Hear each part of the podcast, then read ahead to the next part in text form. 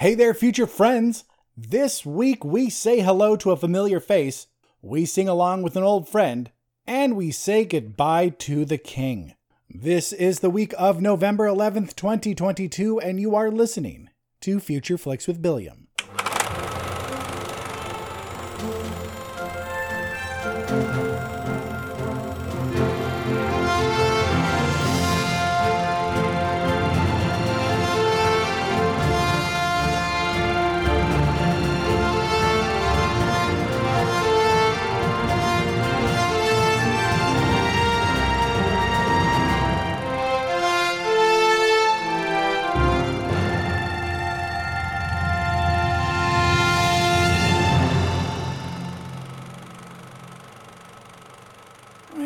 Welcome to the show. It is that time. It is a new episode. I did skip last week. It was just about time for a break. You may be wondering what we missed last week. Well, not that much. The biggest release, or the two biggest releases, were the Weird Al Yankovic story on Roku and Enola Holmes 2 on Netflix. Armageddon Time, a movie I talked about previously on the show, was getting an expanded release. Neither film looks bad, but they look like the kind of film you wait to see that you don't really go to the theaters for. So this week I am back. There is a much bigger movie to be seen. We all know what it is. Black Panther Wakanda Forever comes out this week. And even though it's safe to say it's the pick of the week, what other movies are coming out? Well, I am here to tell you that because, my friends, you are listening to Future Flicks with Billiam. And on this show, I do quite a few things. I tell you about all the films coming out, which I break down into two categories. The first is the limited releases. Those are any non nationwide, non major streaming release that did not catch my eye. Doesn't necessarily mean it's going to be bad, but the trailer and the premise, the cast, everything combined did nothing to impress me. In that section, I tell you what the movie is, what it's about, and who's in it. Maybe I'll give a thought or two on it, maybe something about why it didn't make the section or the next section, but usually that's it. After that, I go into the wide releases and interesting indies in which I say, hey, friend, these are the movies that did catch my eye. Any of these could be a good use of your time, either going to the theaters for or watching at home. In that section, I tell you what the movie is, what it's about, and who's in it, just like the other one, but I also definitely give my thoughts on it. And then I give it a score, which I call the Billiams interest level score, aka the Bill score. That can go anywhere from a zero for those truly horrid looking films to an 11 for those films that take it up that extra notch. As always, I invite you to reach out to me to tell me, hey, did you disagree with me or agree with me on any of these? Why? Why not? Did you end up seeing any of these movies? Was my guess right if I skipped it in the limited releases? Was I right to skip it? Or if I put it in the wide releases and interesting indies, did it not deserve to be there? Or you can also just reach out, say hi, I'm here. I am actually slightly terrified though of someone actually finally reaching out, and it's been so long since I got a comment that I will 100% miss it and then I alienate that listener now.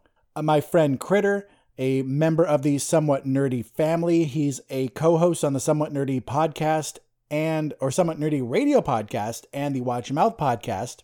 When I used to do questions of the week, he would answer and then I would forget to talk about his answer and I don't know why. And he is someone I have met in person. I consider him a friend. So that is one of my fears. If you ever do reach out and I don't respond, maybe I didn't see it or I forgot and I'm very sorry about that, but always try to reach out to me. I am always open to talk to people.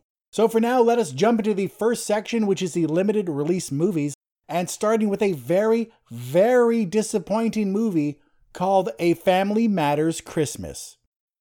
This is coming out on video on demand on the 8th. I'm recording this on the 7th, so by the time you hear this episode, this is already out. Aiden, a far more intelligent kid than any 10 year old boy should be, wishes that his newly formed family of his sister, dad, stepmother, stepbrother could get along. With the siblings constantly bickering, it's been anything but merry in the Kingsley household. With the annual Christmas science fair approaching, Aiden attempts to create an experiment in order to help his family feel like the tight knit one he yearns for. After many failed attempts, Aiden calls upon a forgotten Christmas spirit to help.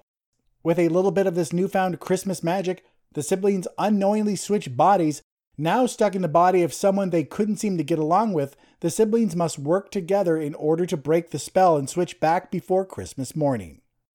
So, before I tell you who's in it, let me just go over this. Based on the title, A Family Matters Christmas, you would think this has something to do with Family Matters, correct? Well, you are wrong. You are wrong, and I was wrong. I saw it and I was excited, going, Are we getting a Family Matters reunion? But alas, we are not. There are only two people from Family Matters in this Laura and Harriet. Laura, played by Kellie Shanygne Williams, and Jo Marie Payton, who played Harriet. Because when I started watching the trailer, I recognized Laura and Harriet, but I was like, Where, where's everyone else? Like, where's Carl? Where's uh, Steve Urkel? Where's Eddie? And then I realized, thanks to help from my wife, what they were doing. They were doing something that Hallmark does with One Tree Hill, but Hallmark is uh, better about it than whoever created this. So, One Tree Hill, a show my wife and I are currently watching, I'm loving it. And Hallmark realizes what a popular show it was. So they get a bunch of people who were in One Tree Hill, put them in a Christmas movie, and it, that Christmas movie does really well on their channel. But what they don't say is a One Tree Hill Christmas and then have be nothing to do with One Tree Hill. So this movie is lying to us. Skip it. Next up, we have a movie called Shadow Master. This also is coming out on video on demand on the 8th. After being slain by a group of criminals, a man is reborn with animal like superpowers and makes it his mission to right the wrongs of his city. This stars no one of note, and the fight choreography looked pretty cool, but the rest of it looked like shit. After that, my friends, we have one called In Her Hands. This is a limited release this week, but it's getting a Netflix release on the 16th. I will talk about this in depth on the 16th because I do think it looks really good, but I'm making sure to mention it now just in case you want to try and catch it in theaters. So at 26, Zarifa Ghaffari becomes one of Afghanistan's first female mayors and the youngest to ever hold the position.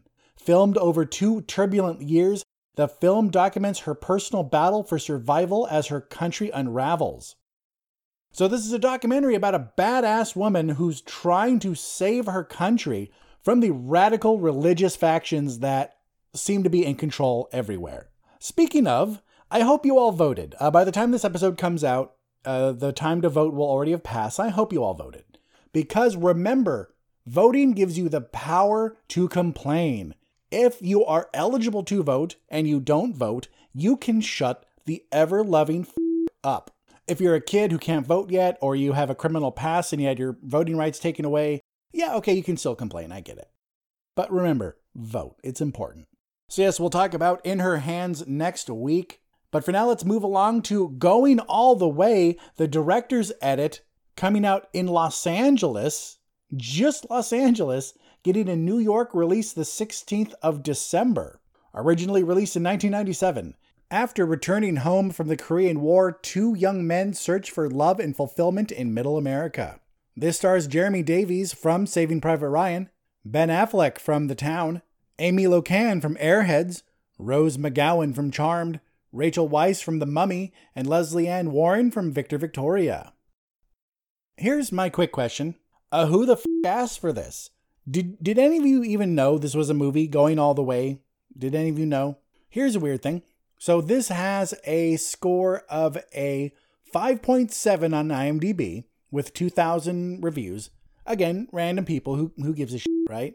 You know I hate Rotten Tomatoes. You know I hate it, but sometimes it is useful for a metric like this where we can look at it and say tomato meter 68%, so not even that good, and audience score 25%. So 22 critics, 68%, 1,000 plus ratings for audience scores, 25%. Who asked for this? No one. Next up, we have a movie called The Son. Peter has his busy life with new partner Beth and their baby thrown into the disarray when his ex wife Kate turns up with their teenage son Nicholas. This is a sequel to the movie The Father that came out a year or two ago and stars Hugh Jackman from Logan. Vanessa Kirby from Fast and the Furious presents Hobbs and Shaw. I know I could have just said Hobbs and Shaw, but I like saying the whole thing. So sue me. Anthony Hopkins from Red Dragon, Laura Dern from Jurassic Park, William Hope from Aliens, and Hugh Quarshie from Star Wars Episode 1 The Phantom Menace. So if you remember that movie, uh, it got wonderful reviews. It's uh, supposedly one of Anthony Hopkins' best performances. It was him and Olivia Colman. So this is the same family. It's another story within this family. And this is only coming out in New York and LA this week. Uh, hopefully, getting a wider release some other time, but I don't know when that is. Next up, we have a movie I'm very, very excited for, but it's getting another, and once again, a New York, LA release this week, nationwide on the 23rd. So I'm going to be brief about it this time. This movie is called The Fabelmans. Growing up in post World War II era Arizona, a young man named Sammy Fabelman discovers a shattering family secret and explores how the power of film can help him see the truth. This stars Michelle Williams from My Week with Marilyn, Gabriel LaBelle from The Predator, Paul Dano from Little Miss Sunshine, Judd Hirsch from Taxi, Seth Rogen from This Is the End, Oakes Fegley from Pete's Dragon, the remake, and director David Lynch. This is Steven Spielberg's latest film, and all of the early reviews from people I trust, uh, especially Straw Hat Goofy, if you haven't checked him out yet, do that. He's amazing. Say this movie's great and I am very excited for it. Even if it wasn't for someone I respect and trust saying it was great, I would want to see this. Even if it wasn't a Steven Spielberg film, I would want to see this. So let's move on to a movie called Dylan and Zoe, a limited release movie, a true limited this this time, no just New York and LA here. Estranged friends reunite for one evening to try and bridge the gap that has divided them for so long. This stars Claudia Doumit from The Boys. Next up, we have another movie with a similar title, but instead of Dylan and Zoe, it's called Sam and Kate. A life affirming family dramedy that takes place in a small town in the heart of the country. Bill is a larger than life father to Sam, who has returned home to take care of Bill and his ailing health. While home, Sam falls for a local woman. At the same time, Bill starts to fall for her mom. The course of true love never runs smooth, and these four will be forced to confront their pasts while trying to make new love work in their lives. This stars Sissy Spacek from Carrie and Dustin Hoffman from The Graduate. I struggled with it, with this movie. I, I wanted to put it in the wide releases and interesting indies, but Sissy Spacek and Dustin Hoffman, fantastic pair. The movie does look good, but it, just didn't look good enough for me to put it in the next section. So here it sits. Once again, and I'm going to say this every week until someone does it. If you see this movie and you like it, let me know. I'm always down for a recommendation. I can't promise I'll get to it right away because I'm very bad about that, but I, I am always down for a recommendation. After that is a film called Bar Fight with an exclamation point. Bar Fight!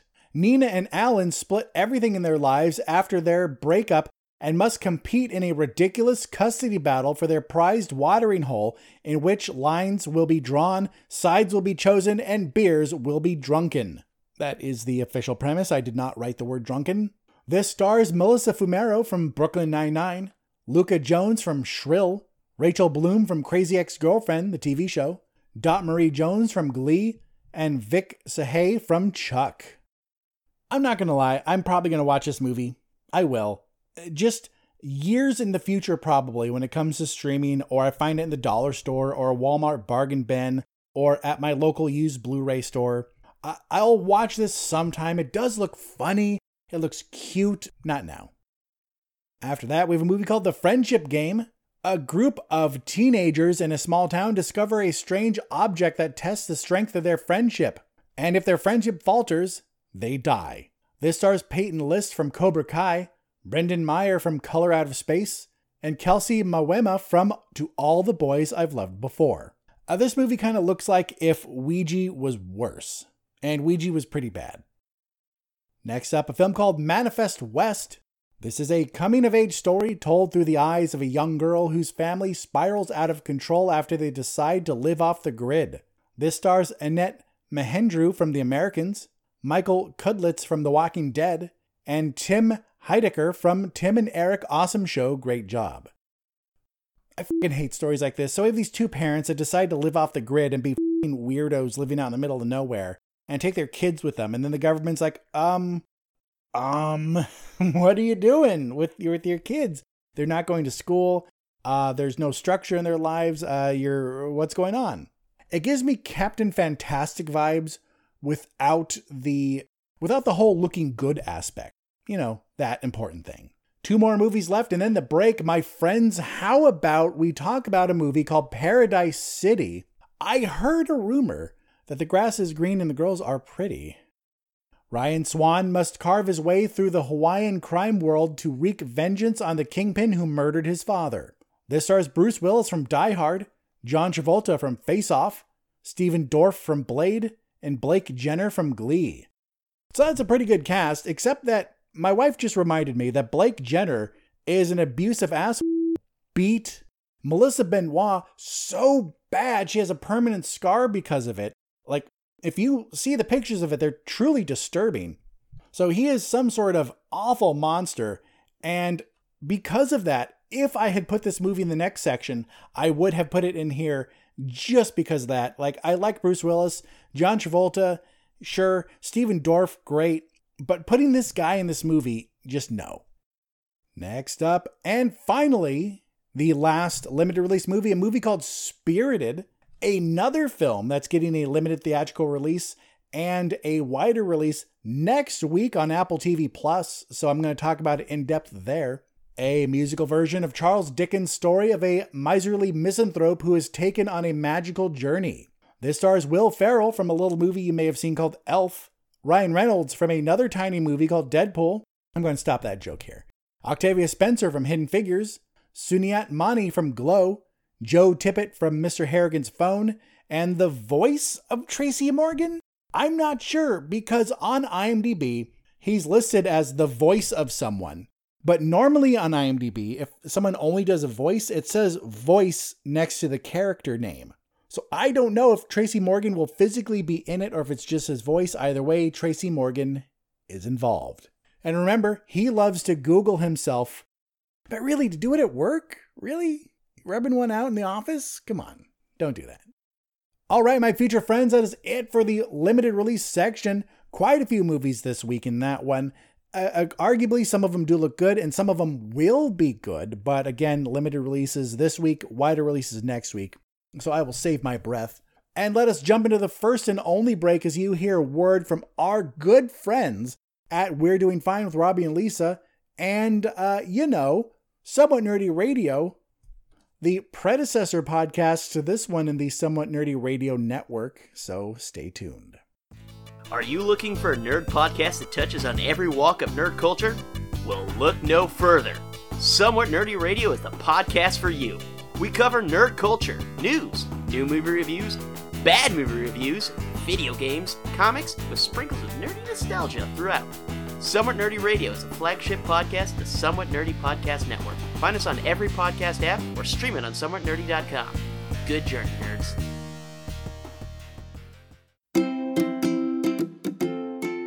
Hi, I'm Lisa. And I'm Robbie, and we host a show called We're, Doing, fine. We're friends from across the ocean. I'm from Scotland. And I'm from California. Join us every week as we chat about biscuits, You mean cookies? Brexit, Whatever's going on here, who knows? almost dying, Why we're single. popular culture. And basically everything and anything that can distract us from this postmodern hellscape we're all living in. Because We're doing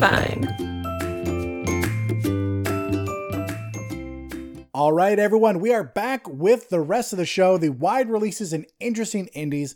So I'm just going to say, I'm not going to talk about the movie again, but Don't Worry, Darling is coming to HBO Max on the 7th. So today, the day I'm recording this, it's already available to watch. So if you avoided this movie and had anything to do with the weirdness with Olivia Wilde and all that shit, hey, now you can watch it on streaming. Why not, right? So let's start with a Netflix original which, if I'm being honest, is making me second guess my rule of putting every major streaming service release in this section. The movie's called Lost Bullet 2 Back for More. This comes out on the 10th on Netflix. After the death of Charas, Lino and Julia took over and formed the new narcotic unit. Determined to find the murders of his brother and his mentor, Lino continues to hunt and won't let anyone get in the way. This stars no one of note and it looks terrible. It looks awful. Like it would get a zero if there weren't at least a couple interesting action scenes in the trailer. That's all it has going for it. skip this 100%, especially because it's the sequel to a movie that probably wasn't even any good. Lost Bullet 2, more like you should have lost this movie, too. Lost Bullet 2, Back for More gets a 2 out of 11. Next up, my friends, is a Prime original movie also coming out on the 10th called Autumn Beat. Two brothers, Tito and Paco, have the same dream to break into the rap music world. Paco is a born performer and Tito knows how to write like no other, but ambitions, life, and love for the same woman will test their bond. This stars artists like Abby Six, Gue Pequeño, Irina, Tredici Pietro, and Sfera Ebbasta. This is a movie from Italy about rappers, underground rappers in Italy. I mean, it could be cool, but I was so unimpressed by the trailer. Maybe if I was Italian or knew anything about Italian rap, I might be interested in this, but for now I'm saying it gets a 4 out of 11. Next up, my friends, we have a movie called Burning at Both Ends or Resistance 1942. It's listed under both titles depending what where you look. Though on IMDb it's called Burning at Both Ends.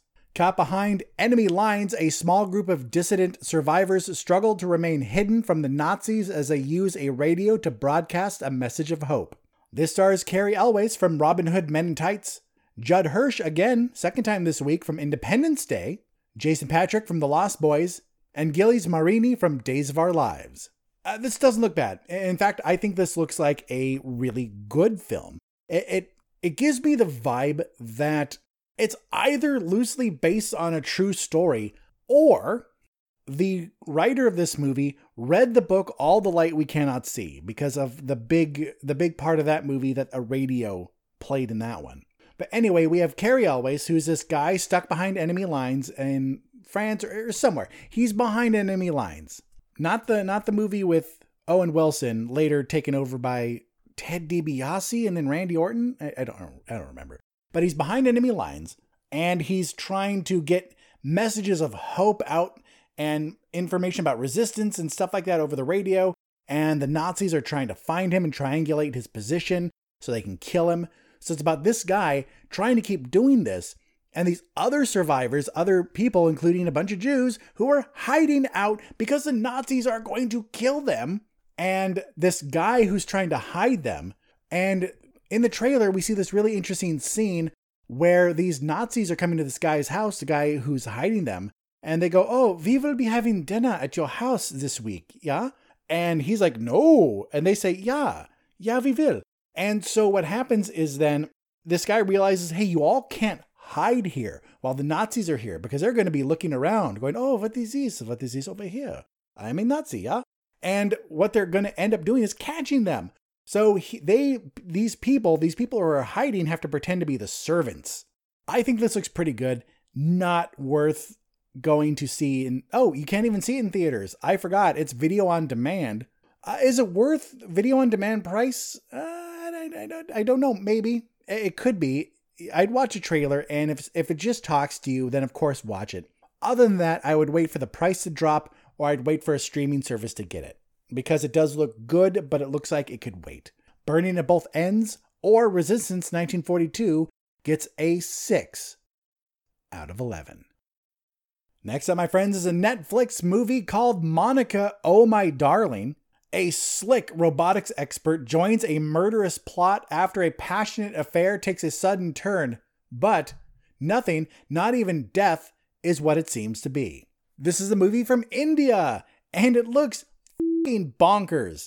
Not bonkers like some of the stuff India puts out, which I love. I'm not talking shit about it. I, I love that stuff. But it looks just bonkers enough so it would be palatable for an American audience who are not familiar with Indian cinema or Bollywood movies. So I do assume this movie is Bollywood because it's filmed in Mumbai and thanks to my friend Google, that's where Bollywood is uh, is located. Once again, my friends, if I ever get something wrong, let me know. Especially something like that because I I'm at the mercy of my Google foo for stuff like this. But Monica Oh My Darling looks entertaining And best of all, it's on a streaming service you either already have because you pay for it or you have it because you have access to it through a friend. It looks like it is worth your while. So, Monica Oh My Darling gets a 7 out of 11. After that, we have a documentary called Is That Black Enough for You? This is on Netflix. This tracks the history of black cinema focused mainly on the 70s with archival and new interviews with many of the key players from the area. So, this is a documentary featuring interviews with people like Samuel L. Jackson, Whoopi Goldberg, Laurence Fishburne, Billy Dee Williams, Harry Belafonte, Susan de Passe, Margaret Avery, and a lot more. I, I think this looks really good. I, I am very, very excited to see this because in this in the trailer we had Samuel L. Jackson saying, "Hey, growing up, who did I have to look at as a representation of black people in media? What did he have? He had a bunch of caricature actors. Nothing wrong with them, of course. That was the parts they were given, like plain stereotypes, and then buckwheat. And again, nothing wrong with buckwheat. And then in the 70s, it, it started to change. We started to get more. And this movie is talking about that. This movie is talking about the growth of Black excellence that always, always had the ability to be there, but was never allowed to be there because of racism in Hollywood. This movie will talk about some of the more pivotal roles. I even saw scenes from Blazing Saddles in the movie. Blazing Saddles, of course, written and directed by Mel Brooks who's not black, but starring Cleavon Little as the sheriff, and it's it's just such a well done movie. But I'm actually very excited to learn about more movies I had no idea existed and learning about the history of them.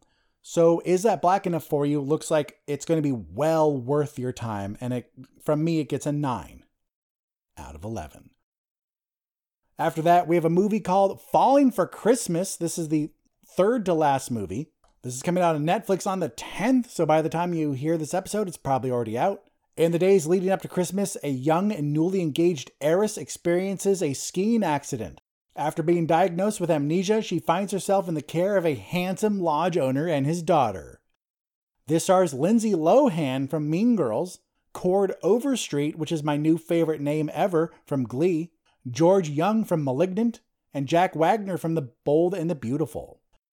So we have our third person from Glee this week, and the second who does not deserve to have their balls cut off. Good, good news here. Good news. This person is, uh, at least as far as I know, nothing wrong with him. But Lindsay Lohan, right? Um, Netflix knows what they're doing. They 100% know what they're what they're doing. Another studio could have grabbed her for this and done uh, like her first movie back after you know however long. But she is doing a Netflix original cheesy Christmas movie and I'm here for it. Don't get me wrong, it looks terrible. It looks awful, but I'm going to watch it. Am I going to love it? Probably. Am I going to hate it? Yes, I will. I'm going to do both because that is how I feel about these Christmas movies. They are not good, but they're wonderful. This looks, if I have to put this on an imaginary list, or a list I'm putting together in my head right now, I'm going to say this looks worse than The Christmas Prince 3 which was terrible. Uh, my wife and I love Christmas movies. I mean, who doesn't? If you don't, you're you uh, you don't count anymore. Go away. Shoo. Be gone. Bzz. Unless it's a religious thing, of course. Whatever. That's fine. But uh, we like the Princess Switch movies. We like these Hallmark movies, especially anything like I mentioned earlier with someone from One Tree Hill in it. She loves those. But Falling for Christmas looks like it's going to be worse than the worst one I've seen. It's not going to stop me from watching it, but it's important to put these things in perspective. You know, with movies like this, when you watch a trailer, exactly what you're going to get. So we have this woman, she's an heiress to this big, big uh, a hotel company or something. She gets into a skiing accident in the stupidest way possible. She's getting proposed to, and a big gust of wind blows her off the side of the mountain while she's still on her skis. And she wakes up and can't remember anything. But who's there to help? Who has a place for her to stay in this small hamlet town in the middle of nowhere? Who does? Oh, the handsome single guy with a daughter. Him. Weird. It's weird that that guy is the play, is the one that has a room, right? And it's weird that the daughter is precious and and gloms onto this new girl right away. Are they possibly going to fall in love? Uh, yeah, yeah, they are. I'm not even going to, I'm done with that game. They are. They're going to fall in love. But you don't watch movies like this for their originality. You don't. You watch movies like this because they're comforting. You watch movies like this because you know exactly what's going to happen. Very good movies for people with anxiety, by the way.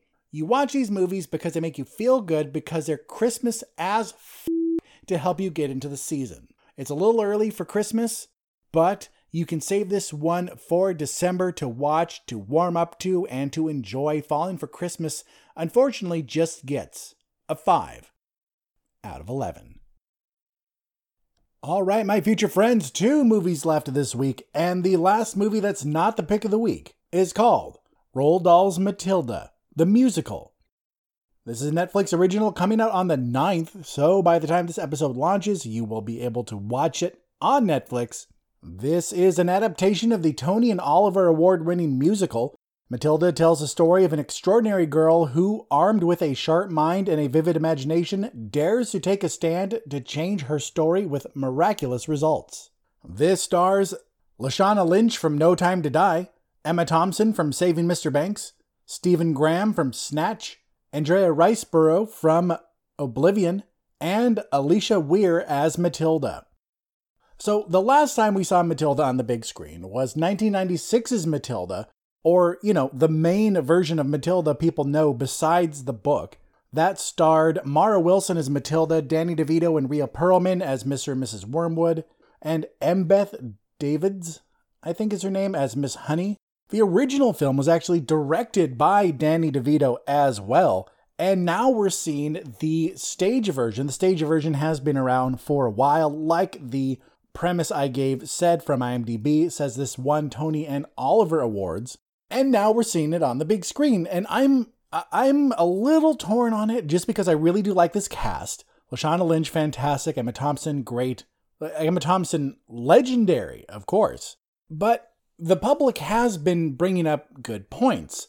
Like with Emma Thompson in this, even though I love her to death and I do think she'll do a great job, why are we still hiring thin actors and putting fat suits on them?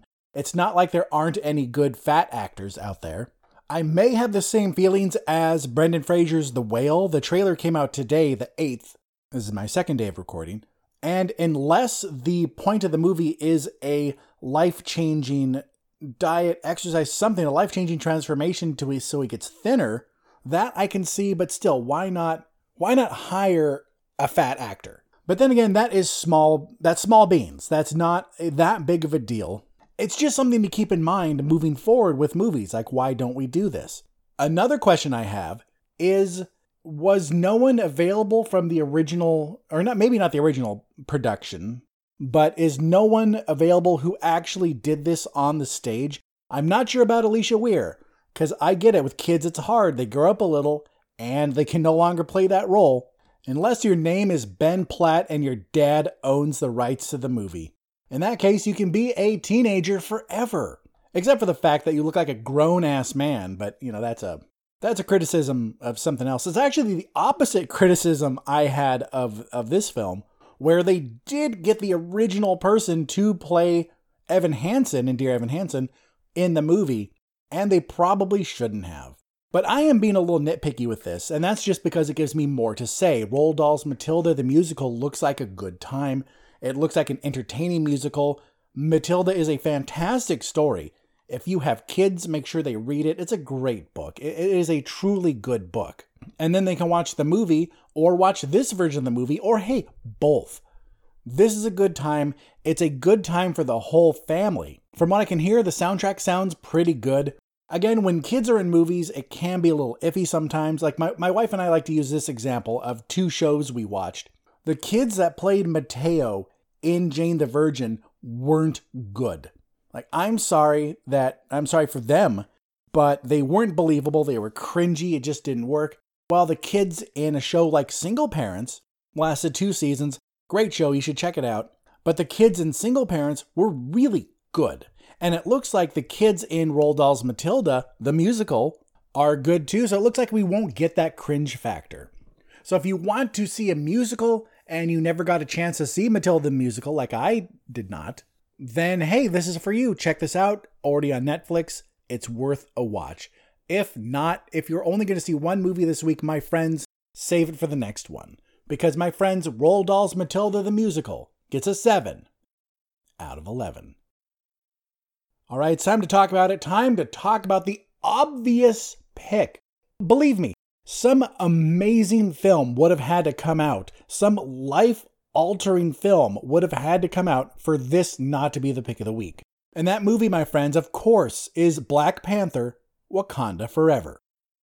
This is a nationwide release, the only nationwide release of the week because no one else wanted to compete with it. The people of Wakanda fight to protect their home from intervening world powers as they mourn the death of King T'Challa.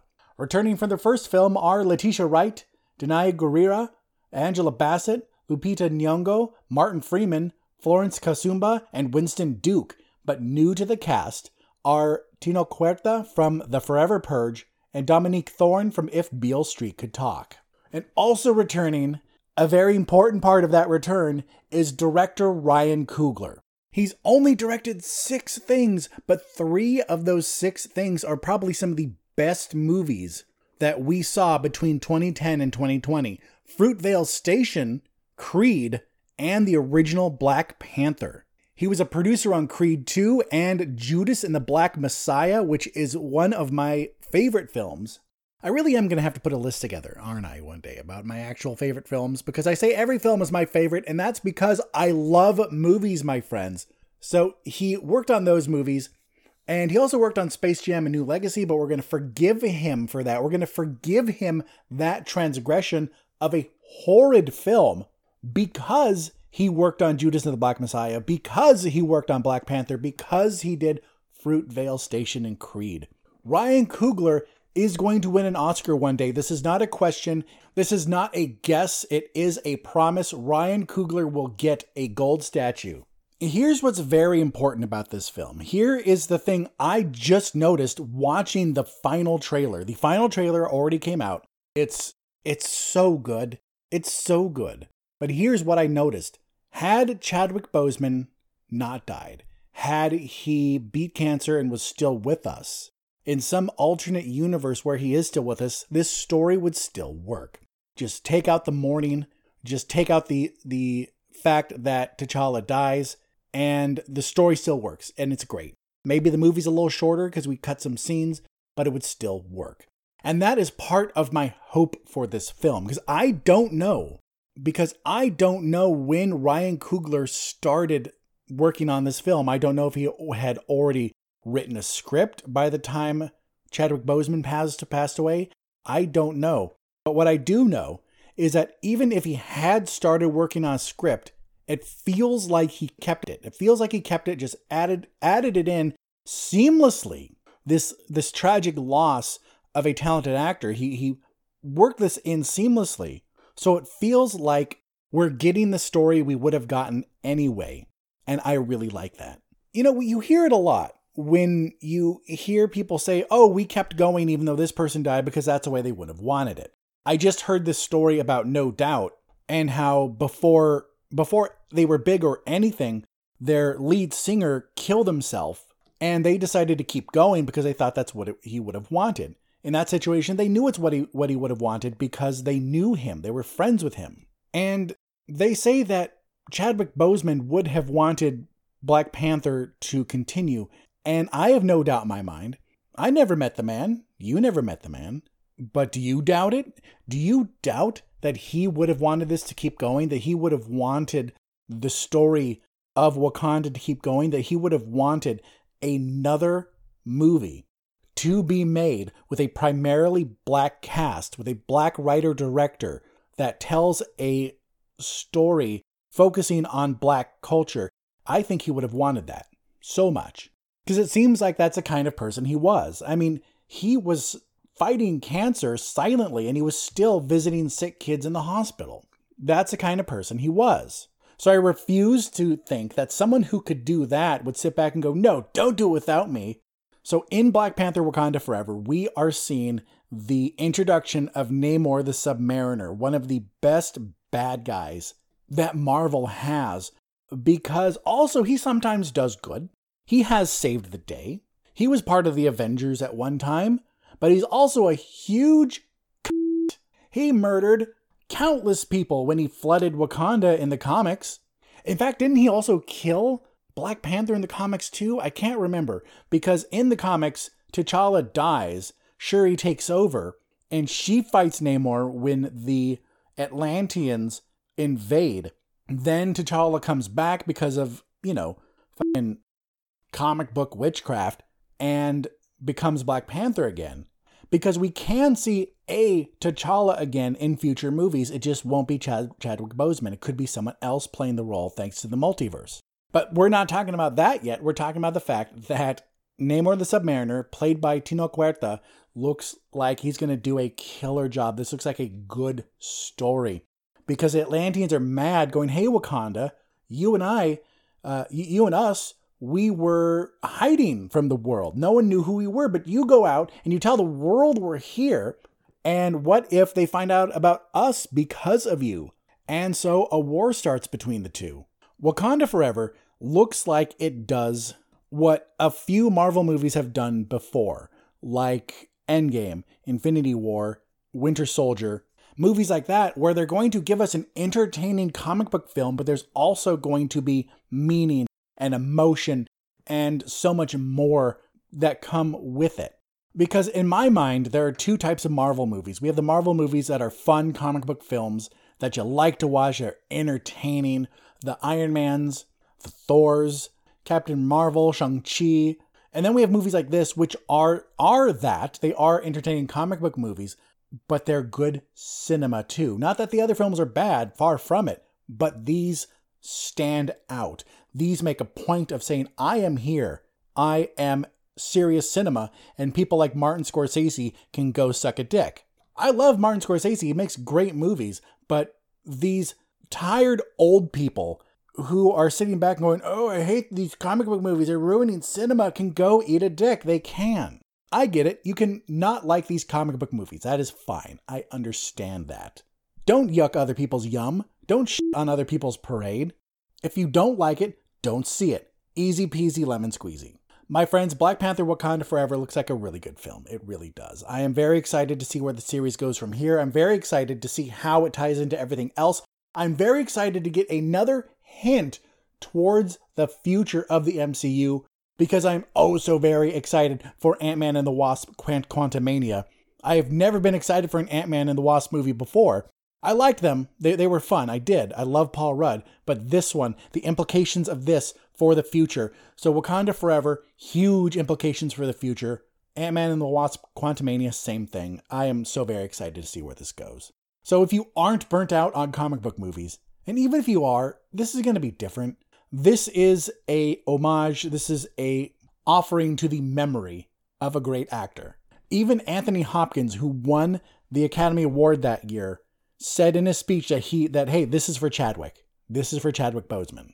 A, a comment I saw on the YouTube video for the final trailer hit home. It, it hit the it hit the mark so well, saying that Chadwick's voice was all throughout the trailer and I believe Chadwick's voice is going to be throughout this movie. Black Panther Wakanda Forever is going to be great. I already have my tickets, and you can bet your ass I'm going to do a review episode for it. So stay tuned for that. But my friends, I don't have to tell you what the score is, but I will. Black Panther Wakanda Forever gets an 11 out of 11. My future friends, that's it for this episode. As always, thank you so much for listening. I do appreciate it. Do keep an eye out on the Somewhat Nerdy website, uh, my Twitter or Instagram too, because I will be posting some movie related blogs I'm working on. I'm trying to get back into that. I will try to get back into book blogging too on my personal blog. Uh, just uh, keep your eye open for, for more content from me. Will I ever do a TikTok? I don't know. I'm terrified. That place is scary, but we'll see. But right now, I want to say once again, thank you for listening. I am so thankful anyone listens that when I look at my numbers on SoundCloud that it's even one. I, thank you for that. And while I do complain a lot that my numbers have severely dropped from their peak, still thank you.